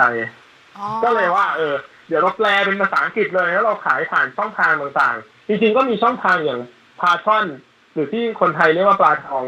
นะแล้วก็แบบแต่ผมกะว่าเดี๋ยวจะเอาโฟกัสทุกอย่างมาที่เว็บตัวเองมากกว่า แล้วเดี๋ยวทำ Facebook Page เป็นภาษาอังกฤษขึ้นมาอีกอันหนึ่งแล้วค่อย ใช้ช่องทางโฆษณา Facebook ซึ่งเดี๋ยวนี้สะดวกมีฟังก์ชันเข้าถึงคนเป็นร้อยล้านเป็นพันล้านได้ได้ง่ายแล้วก็ใช้งบไม่เยอะครับ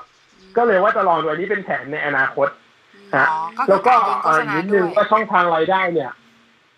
ไม่ได้กะว่าจะขายแค่เหมือนที่จะขายในสต็อก ผมกะจะขายเอ่อสื่อการสอนด้วยอย่างเช่น ตอนนี้น้องเป็นเจ้าของสาขา My English เอ่อสาขาหนึ่งแล้วก็กำลังทำสื่อให้ My English อันนี้น้องสาวได้แท้ๆที่บ้านนะครับ แล้วก็กำลังจะเปิดทำการเรียนภาษาอังกฤษเหมือนกับที่ไม่ต้องใช้แกรมมาแต่สามารถแบบพูดแล้วก็ใช้ได้เลยทำหลักสูตรพวกนี้ พอจะเดี๋ยวจะขายในทั่วโลกเนี่ย ผมก็กะจะเอาของน้องมาขายผ่านเอ่อเว็บของตัวเองด้วย แล้วก็พอไปมาเห็นไอเว็บตูนทำอย่างนี้แล้วส่วนแบ่งของอันนี้คนที่คนได้เนี่ยจะอยู่กันไม่ค่อยได้ เราก็กะเปิดให้เว็บของเราสามารถขายการ์ตูนทั้งแบบโมบายแล้วก็ทั้งแบบ เอ่อเป็นแบบมังงะได้เลยเหมือนกัน อันนี้อันนี้คิดต่อไปก็ซึ่งก็ต้องทำกันไปเรื่อยๆเพราะว่าเว็บผมมันโค้ดมันค่อนข้างง่ายในการปรับสามารถขายแบบไหนก็ได้ครับ อันนี้ก็ต้องลงทุนเยอะเหมือนกัน แต่ว่าคิดว่าลงทุนทีมันจบเลยไงแล้วว่ามันน่าจะใช้ได้ตลอดชีวิตเลยรองรับคอนเทนต์ดิจิตอลได้ทุกแบบอะไรอย่างเงี้ยค่ะ แล้วมันจะแตกอันนี้ต่างอันนี้จากน่าสนใจมันจะแตกต่างจากอูบีคอมิกยังไงเหรอคะหรือว่าพวกแบบเว็บที่เอ่อใกล้เคียงกัน อาจจะถ้าถ้าในเชิงของจำนวนเรื่องหรืออะไรอย่างเงี้ย คงอาจจะสู้ไม่ได้ อันนี้แต่ว่าคือหลักๆที่ทำตอนแรกก็อย่างที่บอกคือจะขายคอนเทนต์เรื่องของตัวเองเท่านั้น แต่ทีนี้ถ้าเกิดสมมติว่าเฮ้ยเราก็ในเว็บเราเนี่ยมันก็มีฟังก์ชันเสริมให้เหมือนกับว่า คนมาสมัครเป็นผู้ขายได้ ผมก็เลยกะว่าเดี๋ยวอนาคตจะใครอยากวาดการ์ตูนแล้วอยากได้ตั้งราคาได้เองเลยนะเป็นตอนๆหรือจะเป็นเล่มก็ได้เป็นแบบอีบุ๊กนะครับ ก็สามารถตั้งราคาได้แล้วเราก็จะให้ส่วนแบ่ง 50%ของยอดขาย เพราะฉะนั้นทุกคนก็จะมีสิทธิ์ถ้าเกิดเราดูตรวจดูแล้วว่าเกณฑ์เรื่องเขาดีพอ หรือผ่านมาตรฐานเราก็มาลงเว็บเราได้เลย แล้วก็อืมส่วนแบ่งก็ 50%ไปเลย ในขณะที่ว่าถ้าเป็นอย่าง LINE Webtoon อันนี้ คือคนจำนวนมากเนี่ย ต้องลง Challenge League มั้งผมไม่แน่ใจ แล้วในใช่ชาค่ะเลนจ์ลีกใช่ค่ะ Challenge League ใช่ค่ะสมมติว่าอะผ่านแล้ว ใช่ครับพอผ่านแล้วมันจะมีแค่บางเรื่องเท่านั้นที่ได้รับเรื่องแล้วถึงจะได้เงินเดือน แต่ว่าอีกหลายเรื่องคือ คือพูดง่ายๆว่าลงให้อ่านฟรีนี่เอง เหมือนกับไม่มีรายได้ครับ เรานั่นเป็นเหตุผลที่ทำให้นักวาดการ์ตูนคืออยู่ไม่ได้ เพราะว่าคือคนไทยวาดการ์ตูนเยอะมาก แต่ทำเป็นงานอดิเรกมากกว่า หรือรายได้อาจจะเป็นพวกโดจินพวกขายตามงานอะไรอย่างเงี้ยแต่มันมันหาเลี้ยงชีพไม่ได้ครับ ก็เลยสุดท้ายก็เลยอยู่กันไม่ได้ มีน้อยคนมากที่จะอยู่ได้ อืมแล้วอย่างอย่างคนอย่างที่บอกคืออย่างลงตามเว็บพวกนี้ ก็จะมีแค่บางส่วนเดียวที่ได้เป็นลักษณะเงินเดือน ซึ่งก็ต้องยอมรับว่าเงินเดือนก็ก็น่าจะมีเพดานของมันอยู่แต่มันก็คงอาจจะแบบสมมติว่าถ้าเกิดสมมติว่าจะขายได้เมืองนอกอย่างเงี้ยขายได้เป็นล้าน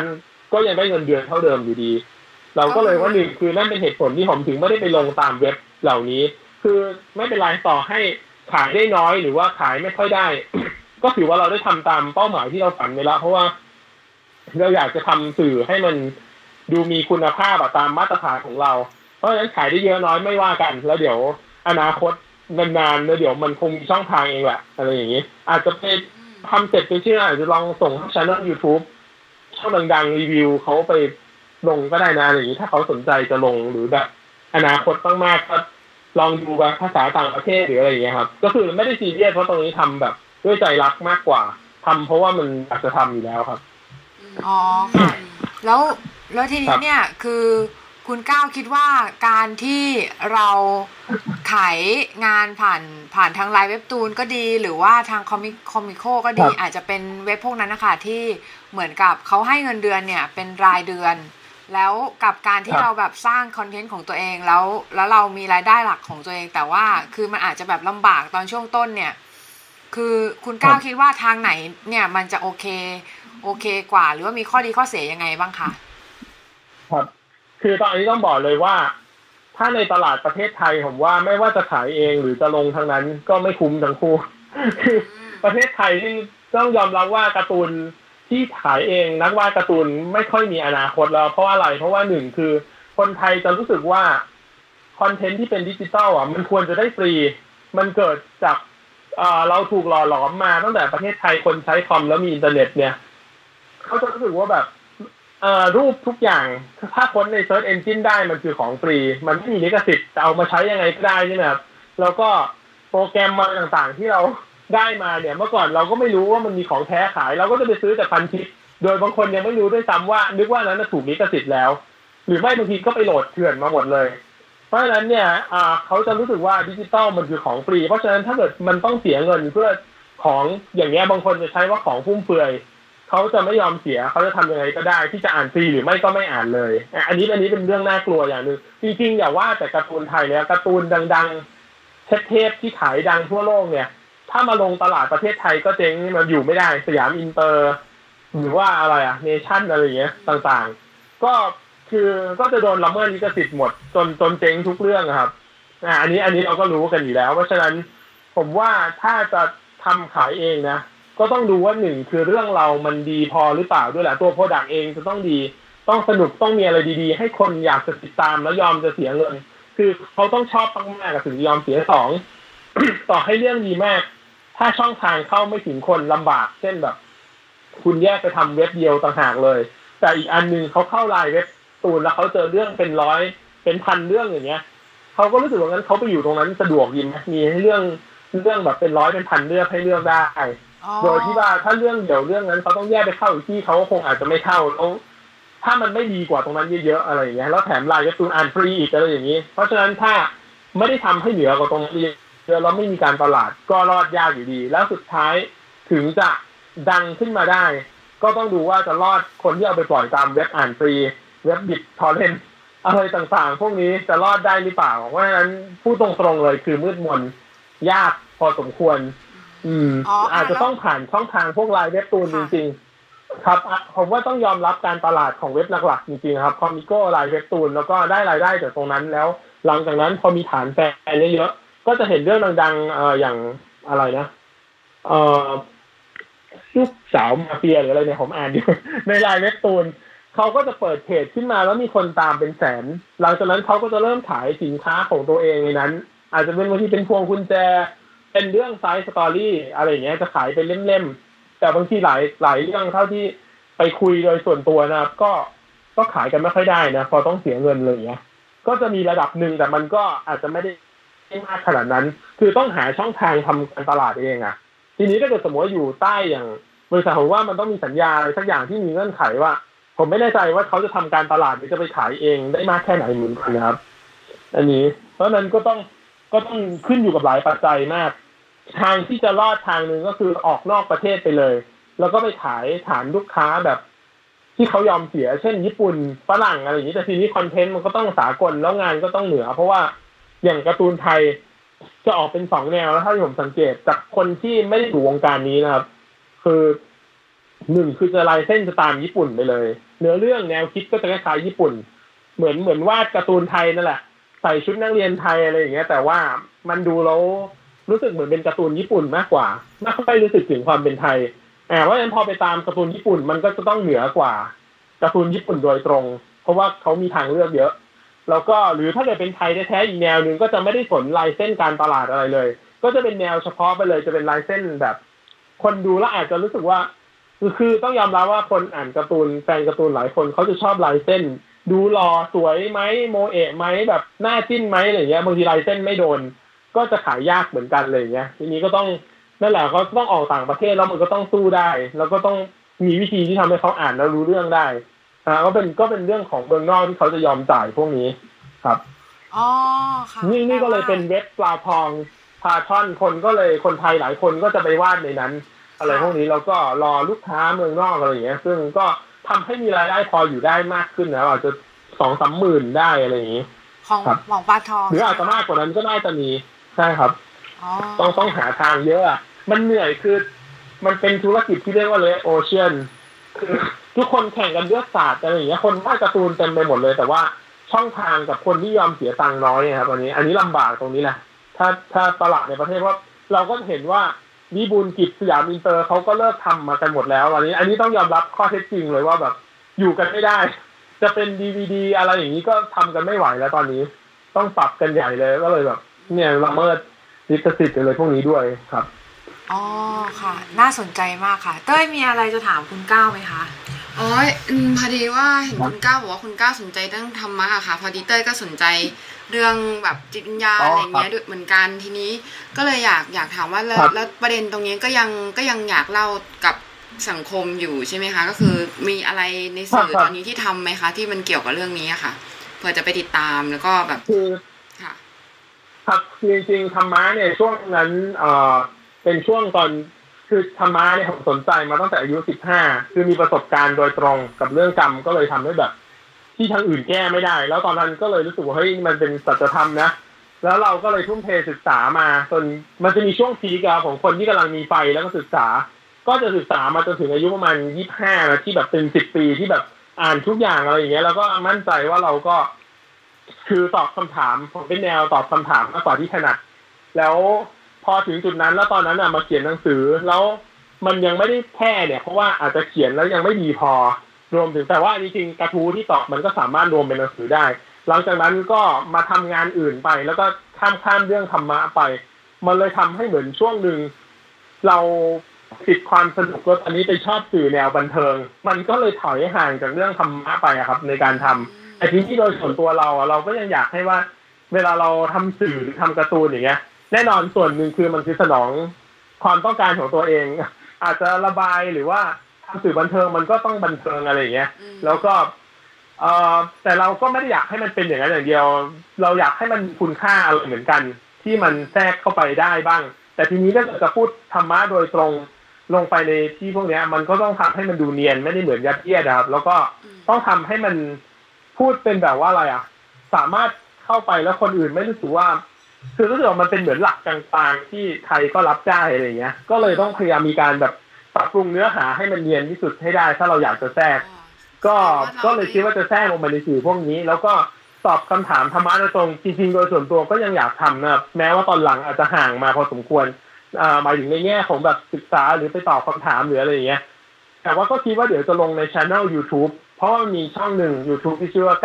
927 Charity Kingdom อ่าอันนี้เป็นช่องสาระ ยังตอนยังไม่ค่อยเยอะ กับ 927 Playing Channel จะเป็นช่องเล่นเกมแคสเกม ช่องสาระตรงนั้นก็ว่าจะเอาประเด็นธรรมะทั้งหมดเลยคำถาม กรณีอะไรต่างๆ ที่คนสงสัยหรือตอบไม่ได้อะไรอย่างเงี้ย ก็จะมาพูดในนั้นนะตอนนี้ก็เพิ่งมีถ้าเกี่ยวกับธรรมะเพิ่งมีตรงๆแค่สามตอนเนะครับไปตามได้ อันนี้เดี๋ยวให้แปะลิงก์ได้ถ้าอืมถ้าแปะในอนาคตแต่ว่า ก็ยังมีความคิดเพราะว่าเดี๋ยวเรายังมีหลายโปรเจกต์เราก็คงจะทำไปเรื่อยๆครับ ตอนนี้เหมือนกับพอชีวิตเรามันเหนื่อยๆอะไรอย่างเงี้ย ก็เลยเอาอะไรที่มันมีไฟดีกว่า เพราะว่าต้องยอมรับว่าไฟแบบ อยากเขียนธรรมะมัน มันไม่ได้เกิดตลอดเวลา มันจะมาเป็นช่วงๆผมก็เลยแบบ ตอนนี้ในเมื่อมีอิสระแล้วไฟเกิดเรื่องไหนก็เลย ข้ามไปทำตรงนั้นก่อน อ่า แล้วเดี๋ยวพอมีไฟทำได้ดีค่อยกลับมาใหม่อีกทีหนึ่งอะไรพวกนี้ครับ ค่ะ แต่ได้คุยกับคุณก้าวก็พอพอรู้ว่าคุณก้าวแบบอ๋อเป็นสนใจเรื่องอะไรบ้างเต้ยก็รู้สึกว่า เออมันมันพอครับคุณก้าวอะชอบตอบปัญหาค่ะ ซึ่งซึ่งตรงจุดเนี้ยเต้ยก็เต้ยก็ชอบตอบปัญหาเหมือนกันเต้ยก็เลยรู้สึกว่าเออวันหลังอ๋อเรามาครับรับหลังแบบรับหลังไมค์หรือว่ารับคำถามเนี้ยค่ะ แล้วก็เวลามันมีคำถามที่มันเกี่ยวกับปัญหาชีวิตอะไรเงี้ยเดี๋ยวอาจจะเรียนเชิญคุณก้าวมาแบบช่วยกันตอบเนาะดีไหมคะ จะได้เป็นประโยชน์ให้กับอ๋อคนอื่นนะคะได้ครับค่ะก็บางครั้งคือหมายถึงว่าแบบ ถ้าสมมติว่าตอบอะไรอย่างเงี้ย เป็นก็ถือว่าเป็นสิ่งที่ถนัดเหมือนกัน แล้วก็ถ้ายิ่งตอบไปในแนวธรรมะ ใช้หลักการอะไรอะไรอย่างเงี้ย อันนี้โอเคครับอืมคิดว่าทำได้ค่ะอืมเพราะว่าก็เหมือนเหมือนจะจะชอบแนวนี้ แต่ว่าบางครั้งมันผมเป็นคนที่พูดแบบกากเกณฑ์สมองตัวเองไม่ได้ร้อยเปอร์เซ็นเหมือนกัน บางครั้งก็ตื่นเต้นอะไรอย่างเงี้ยถ้าอย่างสื่อวันนี้โชคดีที่ตื่นเต้นนะ แต่ว่า อ่ายังรู้สึกว่าพูดได้ แต่บางครั้งก็จะอึ้งๆพูดอะไรไม่ค่อยออกเพราะว่าไม่ค่อยได้พูดเรื่องนี้บ่อย อย่างที่ทำในช anel YouTube เราก็มีโอกาสที่จะแก้อะไรอย่างเงี้ยบางครั้งพูดติดๆแล้วก็ลบทิ้งหมดเลย อัดใหม่อะไรอย่างเงี้ยเป็นต้นครับ แต่ก็ยินดีที่จะช่วยได้เลยครับในการตอบอ๋อครับสำหรับวันนี้ก็ครับขอบคุณคุณก้าวมากเลยนะคะ ที่สละเวลามาให้ความรู้กับทางอีลัดพอดนะคะ เราก็รู้สึกยินดีเป็นอย่างมากแล้วก็คือรู้สึกว่าคุณก้าวเนี่ยให้ความรู้เราในเรื่องต่างๆ เยอะเลยเนาะใช่เราเราเออชอบอะค่ะฟังแล้วก็รู้สึกว่าคุณก้าวนี่แบบว่าเหมือน เหมือนเขาเรียกว่า แบบเหมือนลูกโป่งเลยพอแบบเจาะปุ๊บโหระเบิดบึ้มแบบมันเรื่องราวเยอะมากอะค่ะ ซึ่งซึ่งมันก็แบบบางทีหลาย ๆ จุดอะค่ะที่คำพูดเล็กๆเอ่อจุดสตอรี่บางอย่างที่มันแทรกอยู่ใน อยู่ในมวลรวมของทั้งหมดนะคะ มันมันมีแรงบันดาลใจ มันมีบางคำมันอาจจะไปสะกิดใจของคนฟังผู้ฟังเนาะเออใช่แล้วก็เขาอาจจะแบบเก็ตอะไรได้รับอะไรบางอย่างที่มันแบบ เออเขาเอาไปเป็นพลังงานในการขับเคลื่อนความฝันของเขาบ้างอะค่ะ อย่างหนึ่งที่เต้ยรู้สึกก็คือ